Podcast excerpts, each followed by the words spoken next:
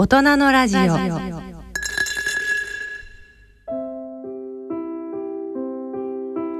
インテリジェンスのコーナーです。このコーナーではインテリジェンスをテーマに近未来の社会を読み解くヒントなどお話しいただいております。今回のゲストは佐藤勝さんです。佐藤さん今日はお忙しいところスタジオにお越しいただきまして本当にありがとうございます。どういたしまして手島さん呼んでいただいて本当光栄です佐藤勝さん。1960年昭和35年生まれ。1985年同志社大学大学院進学研究科修了の後外務省に入省されます。イギリス大使館ロシア大使館などを経て1995年平成7年から外務本省国際情報局分析第一課に勤務されました。2005年国家の罠外務省のラスプーチンと呼ばれてで毎日出版文化賞特別賞を受賞しました。主な著書には自戒する帝国国家の謀略インテリジェンス人間論などがあります。進行は外交ジャーナリストでインテリジェンス小説家の手島隆一さんです。話題は手嶋龍一さんの新著武漢コンフィデンシャルから始まります。いやでも面白かった。武漢コンフィデンシャル。実はこのウルトラダラーを執筆して以来実はこのウルトラダラーがインテリジェンス小説なんだというふうに名付けてくださったのは誰あろうこの今目の前にいる佐藤優さん。あでもこのインテリジェンス小説それまでなかったんですよね、うん、要するにいわゆるスパイ小説とか、はい、だから手嶋さんが作ったあの手嶋さんが誕生してあの2つのね新しいことが生まれたんです。一つはインテリジェンス小説ですよね。もう一つはねあの外交ジャーナリスト。要するに国際ジャーナリストと外交ジャーナリストはどう違うかっていうところ、うん。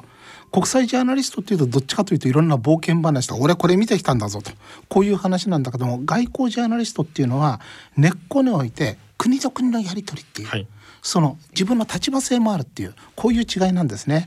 ですからこの外交の視点っていうのがインテリジェンス小説の中にはやっぱりあるんですよ。うん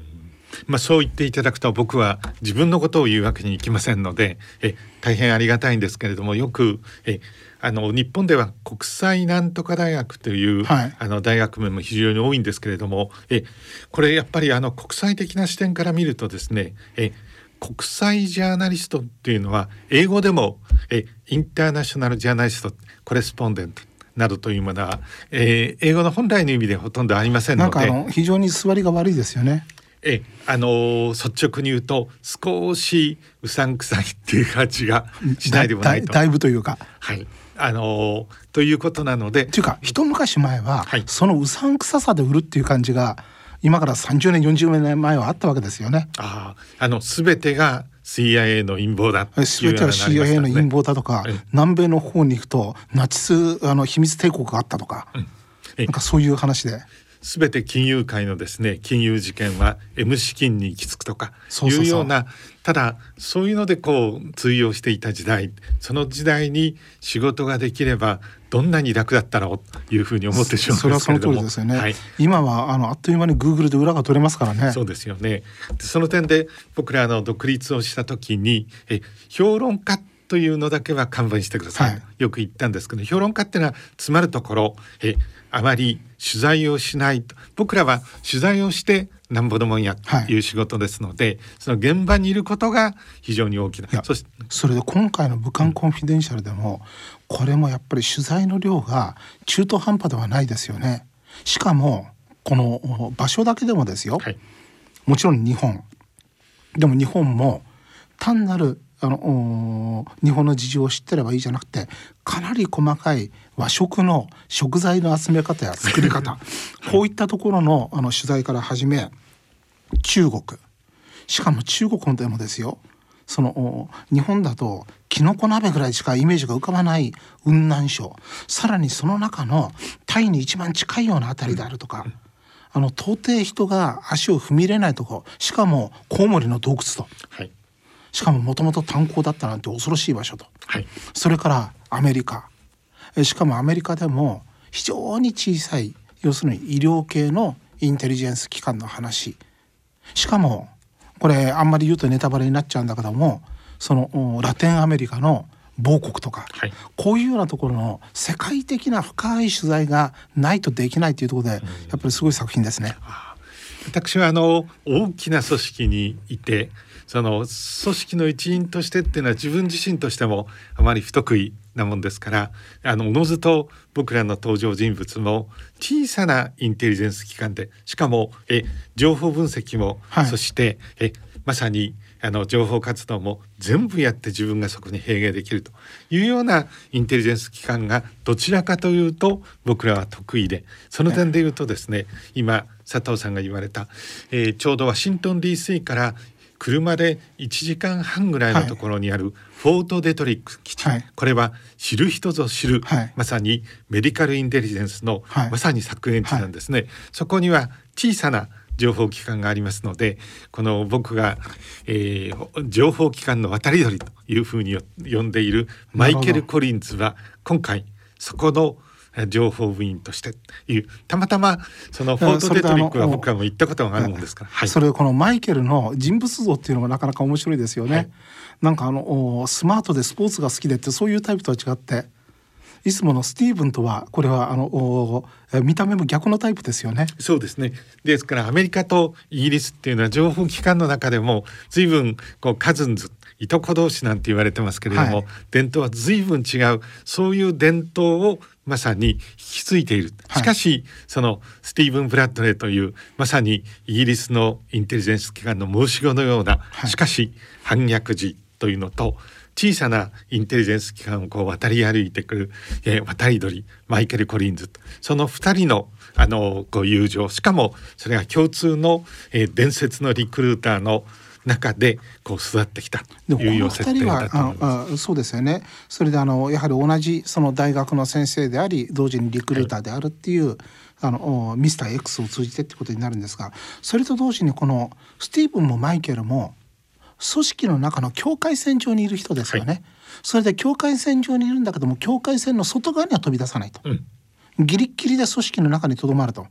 だから肝になる部分でも組織の命令がここならばその枠を踏み越えたことはしないと。しかしその中でやれることはいろいろと工夫するっていうのはこれかつてのあの某公共放送にいた時の手島さんを彷彿させると思ったんですけど。いえいえそれよりもむしろまさに申し上げようと思ったんですけれどもモスクワにおけるインテリジェンスオフィサー孤高のインテリジェンスオフィサーと言ってよろしいと思うんですがまさしく佐藤勝さんそのものだというふうにここのところで組織から飛び出しているはみ出し物じゃなくて、うん、ギリギリで組織の中にいる人間を扱ってるっていうところがやっぱり手島さんの一連のこのインテリジェンス小説の一つのミソだと思うんですよね。うん。外に飛び出しちゃうと一つはもうあの007みたいな夢物語になっちゃうか、はい、あるいはなんか何とも言えずひねくれた人物像になってくると、うん、そうじゃないと。やはりあのいろんなことあるんだけど国家は大事だしとそれから正義っていうのは必要なんだっていうものがあの大声じゃなくて行間から伝わってくるっていうのはこれは手島さんならではの、うん、あの小説だと思いますね。まあ表現を変えると広い意味で国益のノリの中にはこれをして収まっていると。しかし当局とは一体化してないわけですね。そうです。日本であるっていうことも。はい、だからこれね武漢コンフィデンシャルという名前だけを見てねなんか反中小説じゃないかと。うん、あの今回の一連のあのコロナ騒動っていうのは、はい、その中国が何か仕掛けたことじゃないかっていうようなそういうような陰謀論とあの一見思わせるところがある。ところが見てみるとそんな話とは全然違うと。うん、ただしあそこの武漢の研究所には実は恐ろしいものがあったんだということ、うん、それからさらにアメリカの手も決して真っ白ではないとでもこれ面白いですよね。要するにアメリカがこの種の生物兵器に関する研究をしないと。少なくともアメリカ領内だと、はい、分かったと。そのルールを守ろうと。しかし国外だったらいろんな可能性があるでしょと。実はこれの一言もウクライナの話出てこないんですけども、はい、今ウクライナとロシアの間で最大に問題になってるのがやはりあの生物研究所の問題ですよねウクライナの。これと同じ構造があるんだっていうことをこの武漢攻撃電車を見ると分かるんでたった今起きているこのウクライナの戦争を深く知るためにもこの本すごく重要なんですね、うん、そう読んでいただけると著者冥利に尽きるんですけれどもまさにそのことを佐藤さんが指摘をされるというのはやっぱりあの冷たい戦争の真っ只中で、はい、えこの単に核兵器だけではなくて生物化学兵器というものもどういう意味を持っていたのか、はい、そしてもしあの米ソ対立の時にアメリカ側だけがもしくは、えー、クレムリンだけが一方的に生物化学兵器の研究というのを手放してしまった時に、はい、いざという時にまさに襲われた時に防御の手段がないわけですよね。だから手島さんや私の世代ですとあの肩に手刀の跡が残ってますよね、はい、あります。今の小学生中学生は手刀なんて全然残ってないし、うん、手刀って何なのとそれすら知らないですよね。でもこれはある意味では人類の大変な英知で天然痘を封じ込めたんですけども逆に言うともしそれが兵器として使われた場合我々は免疫があるからいいですけども大変な兵器になるわけですよね。うん、その危険性に関する部分も少しだけだけ出てますよね。そうです、ね、そうすると今世界的に問題になって、うん、この小説には直接出てこないですけどもサル痘の問題にしても、はい、はあ、なんでこの問題がこんな大きくなるのかと、うん、これがもし生物兵器に使われたらっていうことを少し業界に関心のある人間は思うわけですよね。この小説のいいところはそれと同時にさまざまなことの勉強になるわけなんです、うん、インテリジェンスに少し関心を持っている人だったらカーブボールって言われればすぐにわかるんですがね、はい、これカーブボールっていうのはあの偽名コード名ですよね、はい、要するにイラクに移動型の、あのー、生物兵器を作る、はい、そういったような機材があるんだっていうことを言ってドイツが非常にその情報源を大切にしてあのカーブボールっていう本名を明らかにしない形でイギリス経由でアメリカに伝わっちゃったらこれがアメリカの中では話がどんどんどんどん大きくなってこの情報は本当に黄金の情報だとそれで戦争始まっちゃったわけですよね。しかしこれがとんでもない嘘つきだったっていうことが最終的に分かっちゃうと。こういうことでインテリジェンスの歴史にすごいあの悪い意味で残っている歴史のこのカーブボールもこの小説読めばなるほどカーブボールってこういうことだったんだっていうのは全部わかるし、それから日本の731部隊、はい、石井部隊の話もわかるしその意味では啓蒙小説でインテリジェンスの歴史の中のいろんな話っていうものをあの予備知識のない人が読んでも分かるようになってるってこともすごい丁寧な作りなんです。うん、それであのどうしてこうやってここまで丁寧に作られようと思ったんですか、うん、いやそれはやっぱりあのフォート・デトリックあの陸軍基地というですね、はい、まさしバイオ、えー、テロリズムに対するこう削減地ですけれどもそれを描こうとりわけ今回はマイケル・コリンズというですね、はい、スティーブン・ブラッドレーと並ぶもう一人の主人公がここにさまざまなきっかけがあってこう赴任をしていく、はい、そして本人はここならばゆっくり少年野球の監督ができるだろう、はい、まさに休暇のつもりで行った時にちょうど佐藤さんもそうなんだと思いますけれどもそういう時こそ大きな事件に見舞われるということになったんですけれども、ね、このフォートデトリックという基地をえ特に日本語で書いたインテリジェンス小説で扱おうというふうにすればこれやっぱりその731部隊の一番いい情報のエッセンスはフォートデトリック基地にあるとい。うことですから、はい、もうこれは書かざるを得ないということになったんだというふうに思います。で特に日本ではあの731まさに悪魔の兵器と言われた、はい、森本誠一さんも小説には書いていますけれども、はい、後にあと最近だったら青木吹子さんですね。そうですね、大変たくさんえ心について731についての本は出てるんですけれども、この中でえこの731部隊っていうのはですね結局のところさして大きな研究成果はの上げてないんだと。したがってアメリカ側のそのバイオテロリズムのインテリジェンス部隊というのはさして関心を示さなかったというようなことがちゃんとした研究書にも書かれているんですけれども、はい、え誰がそんなことを信じるのかということになりますよね。よね。まさしくアメリカの一種の情報操作特にあの極東裁判ではまさにインテリジェンスバイオインテリジェンスのまさに巨頭であった石井中将という人を面積をする、はい、さらに言えばその一種の司法取引で面積をした。しかしこれほどのあの人類に対する犯罪を免責するわけにはいきませんよね。はい、それをえアメリカの当局はそのように言い募ったという側面があって、うん、ここのところはまだ明らかになっていない。しかしあのそれに詳しい事情に通じた関係者は誰でもがその本質を知っていると。え、ね、佐藤さんもそう思われるんだと思うんですけれどもそういうところっていうのはまさにこういうインテリジェンス小説のまさにえ主戦場であるいうことであるのでえここはぜひ書かざるを得ないというふうに思いま非常にやっぱりそこのところは迫力もありましたしやはり我々は知っとかないといけないことですよね、我々のやはり負の歴史って知っとかないといけないと。でもこの、まあ、生物兵器あのそれからさらに化学兵器に関してはあのそのノウハウって重要ですからね、はい、例えば日本は世界で初めて化学兵器によるテロに遭遇している国なわけですから、はい。うん、でもあの時もどこから部隊が来たかと。もうプロはすぐ分かるわけですね、うん、大宮なんですね、はい、要するにその種の問題になると生物兵器化学兵器になると大宮なんです、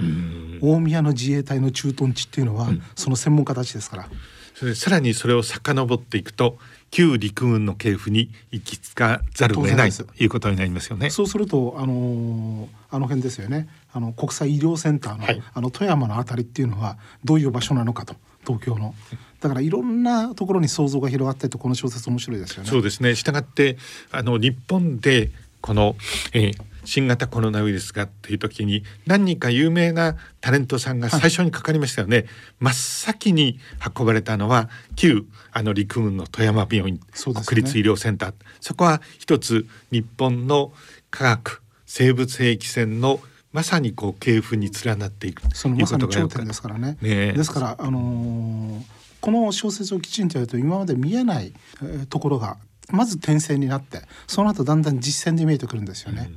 それからあと雲南省のこの描写も非常に丁寧でしかも雲南省のかなり奥地まで入った素晴らしい描写ですね、うん、ここのところはあのあのゴールデントライアングルと言われる一帯で、最も難しい。そして僕らはこれを書きながらああそうなのかというふうに思ったんですけれども、え我々は、えーと、ともすればこう平面的に上からですね、はい、平面としてえ国家を捉えるいうふうに捉えがちですけれどまさに雲南省からさらにあのミャンマーそしてタイあの一連のえラオスの高原地帯というのは山なんですよね、はい、だからこの小説がインテリジェンス小説だっていうのは、この山の雰囲気がよくわかることなんです。要するにあのこれはあのインテリジェンスの一つの公式なんですけどね。あのプレハーノフっていうロシアのマルクシー社が、はい、あのマルクシーの基本問題っていう中で言ってるんですが地政学について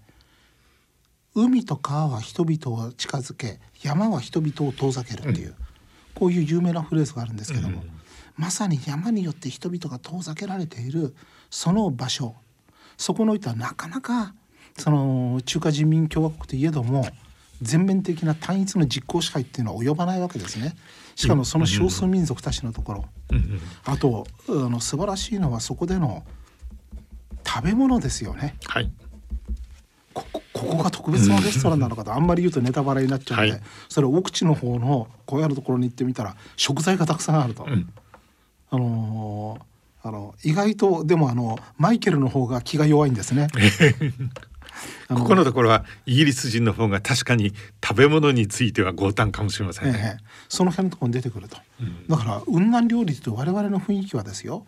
あの多くの種類のキノコが出てきて辛いあの鍋だっていうそういうような雲南料理しか知らないんですけども雲南料理のそれはごく一部でなるほど雲南料理の奥の院ってこれなんだっていう、うん、これもすごい面白かったですね。それから食べるシーンがどこも美味しそうですよね、は いここはやっぱり読んでいただきながらですね食べたいというふうに思ってもらえるかどうか僕らの書き手の力量が問われますから、はい、それからあの良いあの食べ物について知っているとそれで良い食べ物をしながらいい情報って取れますよね。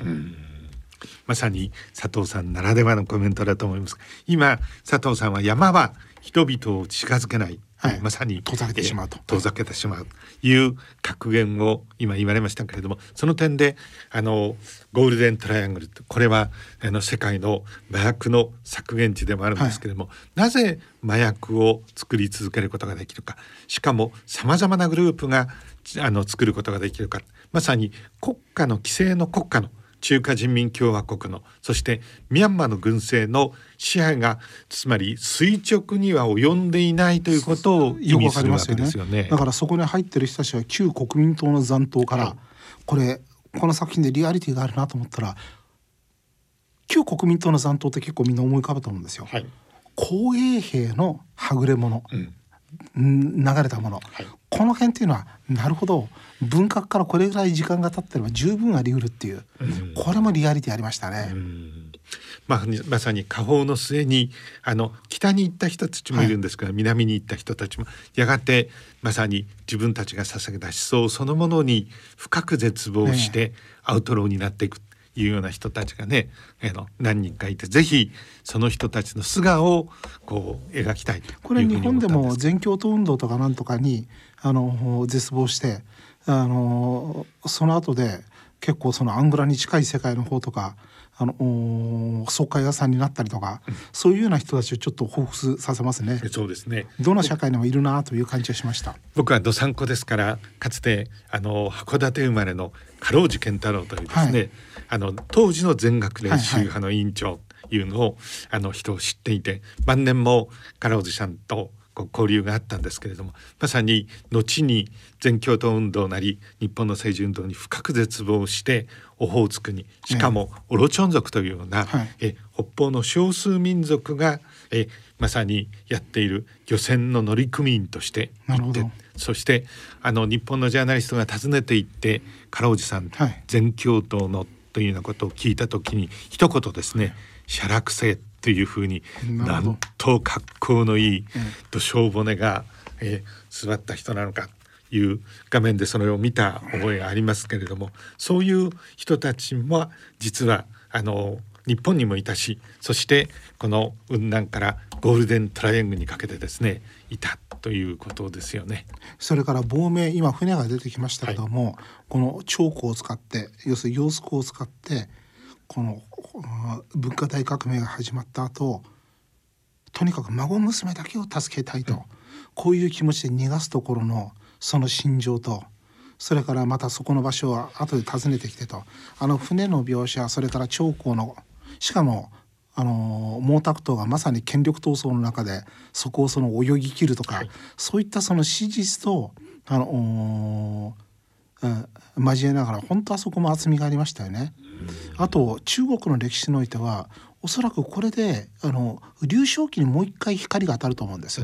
鄧小平のことはみんな覚えていて、はい、文革の時の犠牲者だっていうことは覚えてるんですが国家のナンバー2っていうところまで行ったにもかかわらず毛沢東によって消し去られた劉少奇はその後名誉回復はされたされて著作集は出てますけども日本ではほとんど忘れ去られてますよね。この劉少奇っていう人物にもう一回光を当てたっていうのもこの本の面白いところだと思います。この武漢コンフィデンシャル若い方々も読んでくださったんですけど、はい、今佐藤さんがまさしく言ったように「え劉少奇って誰?」というですね相当読書家の若い大学生からもそういう質問があってああそうなのかなと思ってここは大変印象的でした。しかしこの全体をあのあの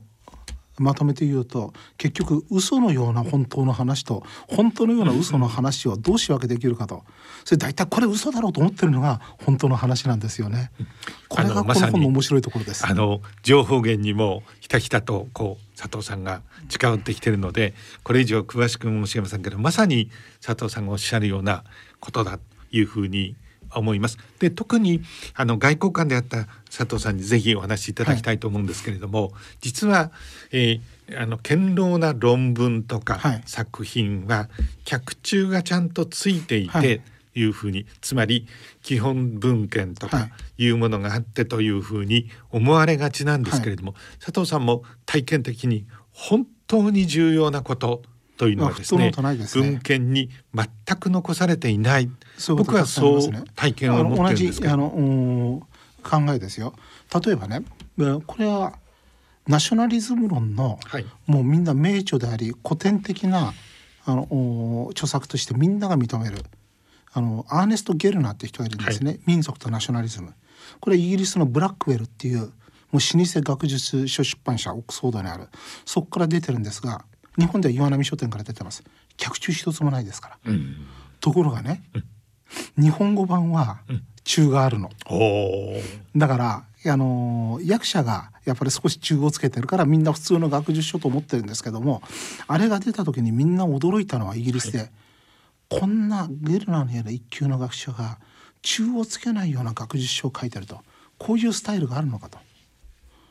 でもこれは本当に重要なことからナショナリズムっていうのは文献で現れるところでは全部示せないっていうゲルナーの考えと中つけるんだったら一行に何十もつけないとなんないだろうと。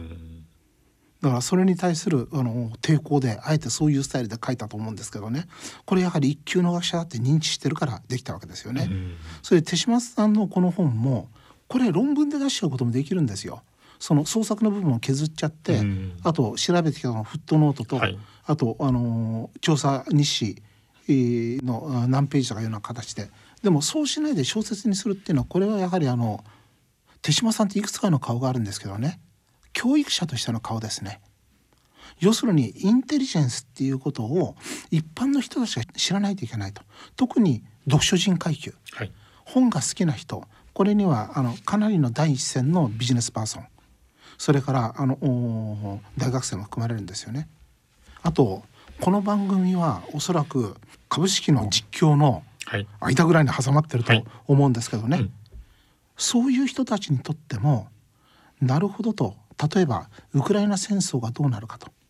ウクライナの生物研究所をめぐってロシアはアメリカとウクライナが生物兵器作ってたんじゃないか。そうじゃないと。むしろロシアの変な生物兵器を抑止するために必要だって言ってるようなこういうような議論っていうのはウクライナ戦争の奇数とかバイオ関係のさまざまな、あのこれ関係しているような企業の株価にも影響したりするんで、うん、この小説を読んで基本的な知識があるとこの先新聞を読んであれ？あのそれがどういうふうに影響するかなっていうことにも役立つ部分もたくさんあると思うんですよね。だからいろんな人に役立つ内容が盛り込まれていてその人自身の持っている問題意識共有に応じてあの理解の深さが変わってくるっていう小説だと思いますね。前作は鳴かずの格好という、はい、これは日本にある最小にして当時は最弱のと言われた公安調査庁の若きインテリジェンスオフィサーを、はい、えー、主人公にしたものです、ノンキャリアのインテリジェンスオフィサーを使いましたからね。そうですよね。でこれはただ冒頭のところに、えー、ウクライナの特にリビューというですね、はい、ウクライナナショナリズムの文字通り削減値が出てくるんですけれども、はい、この本を書いた時にはウクライナでの戦争、プーチンの戦争っていうのは全く起きておりませんでしたのでえ佐藤さんには、まあ、あの多分ご理解いただいていたと思うんですけど一般の読者。だからリビューそのガリツィア地方に手嶋先生目つけられたら早かったですよね。はい、そうですね。2014年のえあのクリミア半島の併合の時にはもう現地に行って、かなりあの長い時間そこにおりましたしその時には、えー、レビューが重要だっていうのは僕らは知ってましたけれども、はい、それにこう接するようなチェコのチェコス,、ね、スロバキアのあの地方の複雑なというところでいうとまさにチェコの、えー、プロテスタント神学の専門でもあるあの佐藤さんにあのとてもあの根節に教えていただいた。あれはどの文献にもなりません ありませんでしたのであの地域はどれほど複雑なのかというのはつくづくそうですね。ちょっとあのリスナーの皆さんに分かりやすく話すと第一次世界大戦が終わった時1918年にチェコスロバキアができるんですね、うん、それはチェコとスロバキアと、はい、あともう少し東側にルテニアっていうその地域の3か所でできてたんです。それこのルテニアっていうところに住んでる人をルシン人ともともと言ってたんですね。あのー、この人たちはキエフ・ルーシっていう古代国家の末裔という意識を持ってるんです。うん、それで新ロシア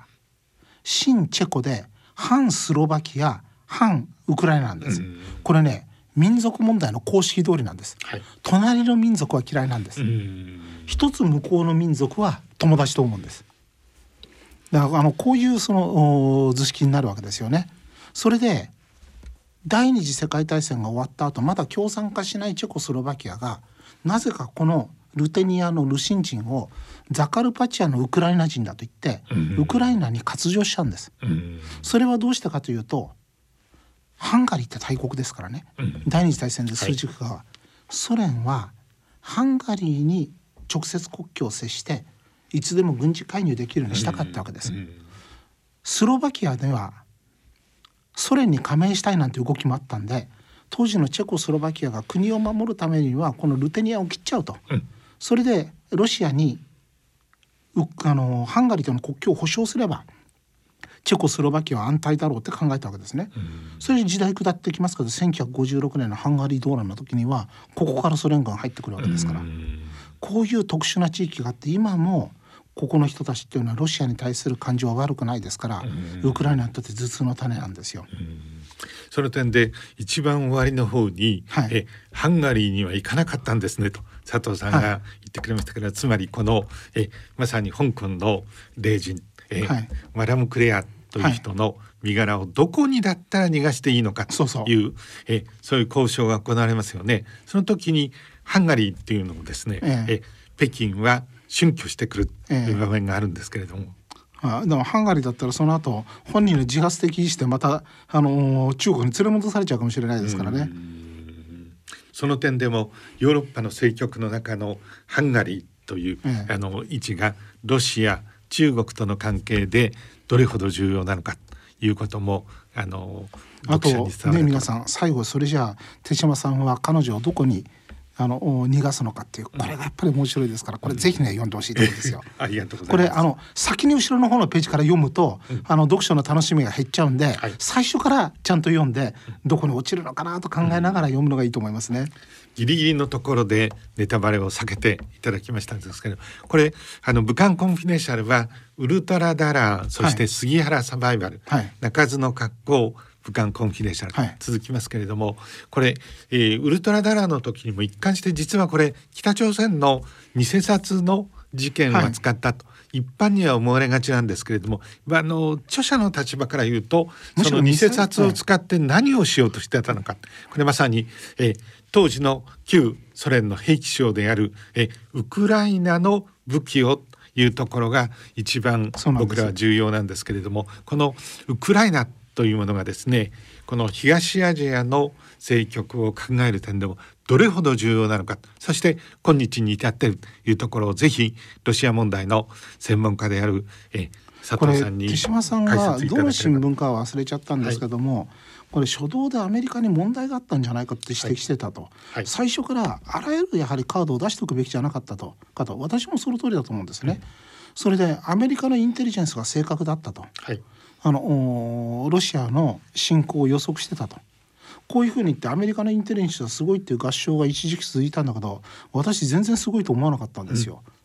うん、抑止が目的だったら抑止に失敗してるわけですから、それはもうインテリジェンスのむしろ失敗例ですよね。逆にでもある人たちはこう言うんですね。そうじゃないと。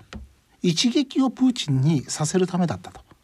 それならば今度は民主主義国のインテリジェンスとして考えていることと逆のことを国民に言いながらインテリジェンス活動をするのもこれもダメですよね。今時あのウクライナ戦争のあの序盤、はい、あの開戦前から開戦に至るところの、はい、アメリカのとりわけバイデン政権のインテリジェンスの全体の戦略についてあの評価をしろというふうにもし僕が言われたとすれば、はい、もうかなり惨めな点しかつけられないというふうに思いますね。でかつ、えー、実はその、えー、インテリジェンスを手のロシア側の手の内を暴露してまさに通撃をプーチンにというんだったらですねそんな通撃が聞く人なのかプーチンはという問題がありますよねだから我々と同じルールで動いてる人と思ってるのかとここのところなんですね。それからあともう一つはその今でこそやっぱりこういったことも抵抗なく言われたるようになったんですがそのこれ白黒であのウクライナの側っていうのはもう真っ白なんだってことは言えないわけで、うん、これはむしろあのウルトラダラー読んでいただいたらよくわかると思うんですよね。兵器管理ちゃんとできてる国なのかと。それは今ジャベリンを、うん、あのいろいろと出してますけどもあの AFP なんかですとねこれちゃんと管理できてるのかと、うん、そのうちフランスの当局者の話でジャベリンを持った強盗銀行強盗が出てくるなんてことあり得ると、うん、それからインターポールがですよ、はい、あのこれは正式にウクライナ戦争終了後兵器の闇市場への流出があり得ると。で実際にあのすでに流出してるっていう報道もありますしね。これかなりウクライナって大変な問題に火をつけちゃったわけなんですよね。冒頭佐藤さんがおっしゃったようにえむしろあの核兵器関連とか、はい、ロケット技術ならばですねえこれもう闇の中ではありますけれども、はい、トレースが可能かもしれないと。しかしもっと難しいのは生物兵器ですよね。だから特に生物兵器に関してはこの生物兵器の抑止のための研究をしていたのか、うん、あるいは生物兵器を作っていたのかこれはなかなか判断が難しいですからね。うん、ここはまさにこの武漢コンフィデンシャルの隠れた大きなテーマでもあるんですけれどもしたがってバイオテクノロジーの漏洩の危険は確かにあると、ええ、それはそれでは全くやめてしまったらいいのかと冒頭出ましたポックスつまり天然痘、はい、まあ、今モンキーポックスサル痘という、はい、まあいわゆる、えー、そこから出てくる新しい種類のものもあったりということになります。それに備えなければいけませんよね。それからあのー、これはそれほど核兵器ほどお金かからないですから、うん、それこそテロ集団が作った場合にどうなるのかと。貧者の核兵器と言われ、ね、の核兵器と言われてそれで現にあのその研究をオウム真理教だってしてたわけですからね、はい、だから彼らがそれに成功した場合にはどういったことが起きてたのかと。そうするとそれに対抗するような研究はこれ絶対必要ですよね。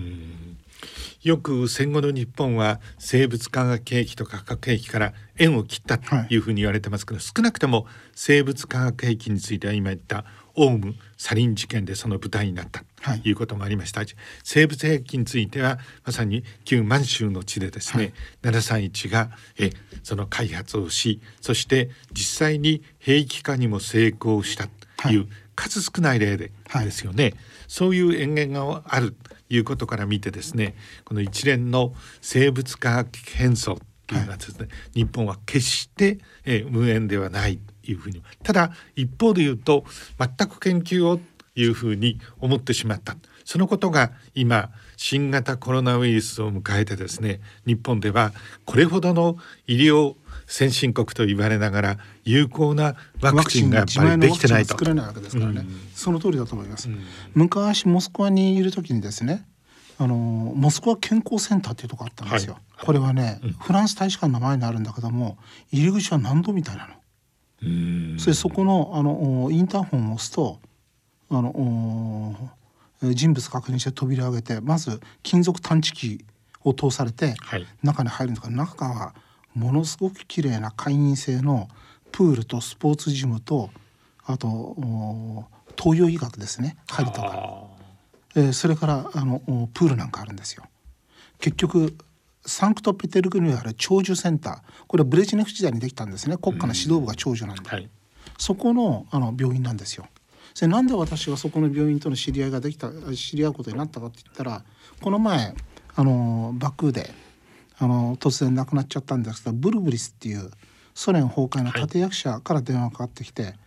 あの自分が世話になってる医者がいるんで、うん、日本にちょっと支給行きたいんだけどもあのビザ出してくれと。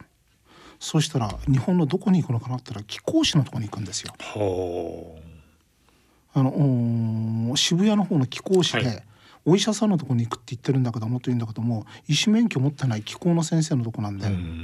一体何だろうと思って調べてみたらその気候の非常に腕がいい人なんで、これがクレムリンの要人の医療に治療に使ってたわけですね。でそこであの人脈ができて、はい、当時エリツィンの健康不安がありましたからね、はい、話聞きに行ってたんですけどもある時にインフルエンザの話になったんです。ちなみにインフルエンザってロシア語でね中国風邪って言うんです。期待スキーグリップって中国風邪って、立ちの悪い中国風邪だなと思って。だから中国に関するイメージってそこから出てるでしょ？うん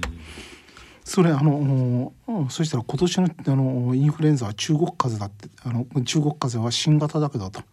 だいぶ立ち悪いのかって話をしたら「おい佐藤」と「インフルエンザは毎年あの新型だと」毎年形違うんだと。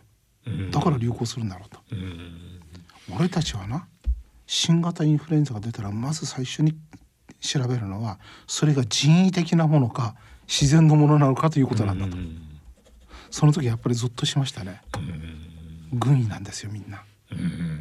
だから感染症が流行るとまず人為的な感染症じゃないかと。まず生物兵器じゃないかって考えるんですね。だからそれがロシアのスタンダードですからやっぱりそういう国なんですよ。あ非常に面白いお話を伺って。でこの武漢コンフィデンシャルを通じてですねやっぱり特に日本の若い方々そして研究者やお医者さんというような方々を含めてですねインテリジェンスの感覚を磨いてほしいというですからこれはやっぱりこの本からスタートして勉強することですよね。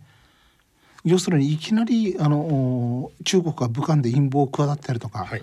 それとかあるいはいやアメリカがこれはまき散らしたことでアメリカによる何なんだってインターネットの世界にあるような陰謀論にあの組み込まれないようにするにはこの中にある2つのことからね一つはインテリジェンスの文法です。インテリジェンスの世界はこういうふうに動くんだって文法がある。あともう一つは歴史。これは小説ですけども史実に反すること。だあの歴史の捏造いわゆる歴史修正主義的なものは全くないです、うん、歴史に関しては極めてオーソドックスに書いてます、うん、ですから歴史と私はインテリジェンスの文法だと思います。それをこの本から学んでいただくとあのビジネスにも自分たちの就活にもあるいは研究活動にも生きると思う、うん、今インテリジェンスの文法という、はい、キーワードが出てきましたけれども特に若いリスナーの方々にですね少し具体的にご説明例えばこの中にも何度も出てくるサードパーティールールですよね。はい、要するに人から聞いた話手島さんから聞いた話を、はい、例えば私が宮崎さんに伝えたいと思った時には、うん、この話を宮崎さんに伝えてもいいですかっていう領収を事前に手島さんから取っておくと。うんこういうことこれ非常に重要なインテリジェンスの文法ですよね。それからあとインテリジェンスの文法でもう一つ重要なのは約束したことは必ず履行すると。裏返して言うとできないことを約束しないと、こういうようなことですよね。あの特にこのこの場合マーフィーの悲劇があるわけなんですよね。はい、彼はそれを破ってないんですよ全く、ところが自分の上が破っちゃったらどうなると、その後始末の話っていうのが最後のクライマックスで出てきますけどね、はい、だから彼らはインテリジェンスの文法っていうのを守っているんだけど守らない人が出てくると。そうしたら守らない人が違反した分の範囲その程度の分だけは相互主義で自分たちもちょっとだけインテリジェンスの文法を外れたことをやるよと。うん、そして自分の情報源を守るっていうことをやるわけですよね、うん、ここのとこが見事で実際のインテリジェンスの現場にすごく近いと思いましたね、必ず応用問題になるんです。文法を守んない人いるんです、文法を守んない人は文法を守んない人なりの理由があるんですね。あの組織を守るためとか、いろんな国益を守るためとか理由があるんですけども。僕はあの至らない人間ですけれど、はい、佐藤さんとの間でこうしてあの信頼関係が崩れていないのは確かにそう言われてみれば約束を違えたことはないと。えできないのにできるようなことを言ったことがない。それはあの外務省時代からずっとお付き合ってそれはそうですからね。サードパーティールールも確かに破ったことがありません、で佐藤さんがえこれはむしろ積極的にっていうのは口では言わないんですけど、なんとなくその時にはもちろん書かさっていただくというようなことがありますけれどそういう信頼関係っていうのは確かにこの世界では大変重要だというふうに思います。ところで手島さん、はい、あのこのウクライナ戦争どうなると見てます？いやこれは大変深刻で今のままいくとですね僕はあの相当なところまで行き着かざるを得ないつまり、え今の現状で佐藤さんですね何か楽観できるような情情勢っていうのはありますか？要するにこれねあの私はこういうふうに見てるんですよ。アメリカによって管理された戦争なんですよ、うん、要するにアメリカはロシアとぶつかることは避けるという大前提のもと、はいうん、そのもとでウクライナへの支援は続けて継戦能力を持たせるってことにしてるから、うん、これこういった場だからはっきり言いますけどこのゲームのルールじゃウクライナ勝てないんです。うん、要するにこのまんまだとしかも最初に設定してる目標がウクライナ高すぎるんですね。最初はクリミアとあのドンバス、ルハンスク州とドネツク州のロシアが実効支配している領域も含めてロシアを追い出すっていうのは一番最初の設定目標、うん、えところがロシアの攻勢が強くなったんで目標を下げました。あの2月の24日時点まで戻すと。これも実は難しい。ところがロシアの目標っていうのはルハンスク州とドネツク州の住民の擁護と非軍事化。それからこれよく誤解されるのはあの非ナチス化って言ってウクライナに何、ナチスなんかいるのかと。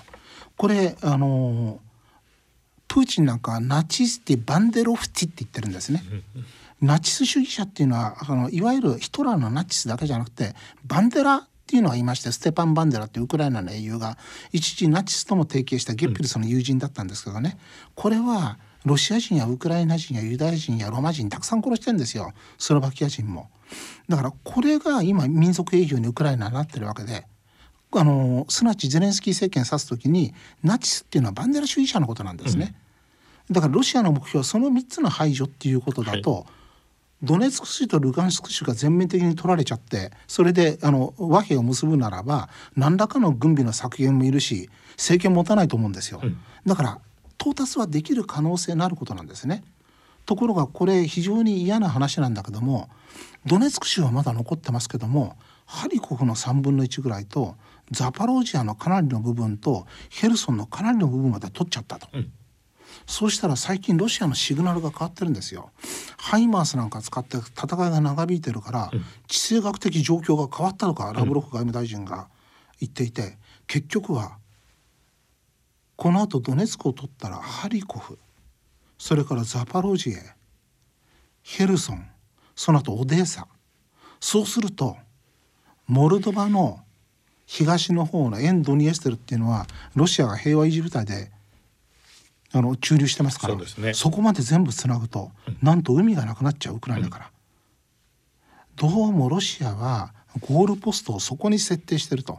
そこぐらいだったら行き着くと思い始めてるんじゃないかなと思って私非常に不安に思ったんですね。あの大変懸念をすべき佐藤さんの指摘なんですがその一方でですねえあのアメリカのバイデン政権は、はい、まさしくえ NATO にはえウクライナが加盟していないという建前から、はい。間接戦争、はい、しかしハイマースの提供を含めてですね、はい、後方支援はしてるんですね、はい、そのえバイデン大統領はちょうどえウクライナ戦争の節目の時にニューヨーク・タイムズに自らのバイライン、つまり自分の署名で論文を寄せて、ここは、え大変重要なものでですね、この中で特に一番私が懸念をしているのはえゼレンスキー政権に領土の割譲はアメリカとして求めないとい。うことを言ってるんですね。はい、こんな領土の割譲っていうのはねえ求めないっていうことになると今のえゼレンスキー政権では佐藤さんはまさにえ実効支配の地域が広がっているにもかかわらず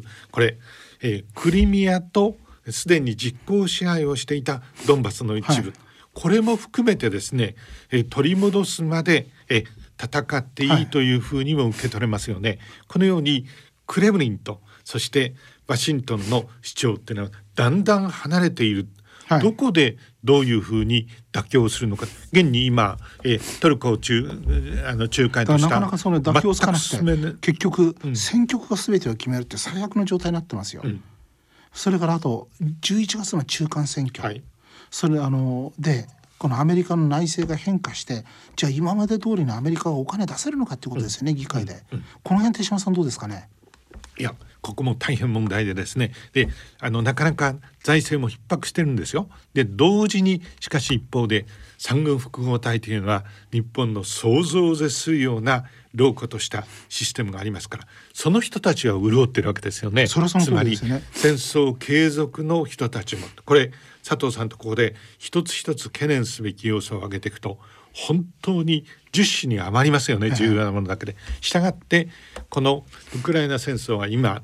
初期の段階とは全く違う様相を呈し始めていると。大変深刻であるというふうに言わざるを得ないだから僕はもうね早く即時停戦の流れにしてあとは全部その戦争人を殺す以外の方向考えないといけないと思ってるんですけどね。即時停戦だと僕は今あの外交記者の立場から言うとポイントは一つしかないですね。中立っていうキーワードですね、はい、これならば今現にゼレンスキー政権は NATO に加盟してないんですから中立と呼びますよね。えプーチン政権の中立っていうのは事実上まさにウクライナの属国化なんですけれどもこれも一つ中立は中立ですよね。それはだからそれは例のあのあのイスタンブール合意での可能性だったわけですよね。はい、もう一つはねこういう可能性もあるんですよ。嫌な可能性ですけどね、うん、ゼレンスキーは西側との同盟に入れるような新しいウクライナを作ると、うん、これは首都はリボフになります。これ歴史的にガリツィアって言われてる地方ですね。はい、ロシアはドンバスとハリコフとザパロージエとヘルソンあたりを併合しちゃうと、うん、これ歴史的にノボロシアって部分なんです。そしたら残った地域キエフなんかのこれ歴史的にマラルースっていう小ロシアっていうとこなんですね。このマラロシアが中立国になると、そしてガリチアはポーランドと連携が非常に強い西側の一員になると。そしてノボロシア東の方がロシアに併合されちゃうと。歴史的には十分可能な一つの争点ではありますよね。で実はね、はい、それに似たことをあるテレビドラマで、うん、あのそういうウクライナの姿で描いてるテレビドラマがあるんです。うん、国民のしもべっていうテレビドラマで、はい。はい、これでゼレンスキーは大統領になったわけですよね。これの第3部が、はい。ゼレンスキーが大統領になったんだから不正選挙が行われて獄中にいられてる間、うん、ウクライナがガチャガチャになっちゃって何が起きるかって28の国に分かれちゃうと。そしてゼレンスキーが戻ってきてウクライナの統合を行おうとするんだけども、うん、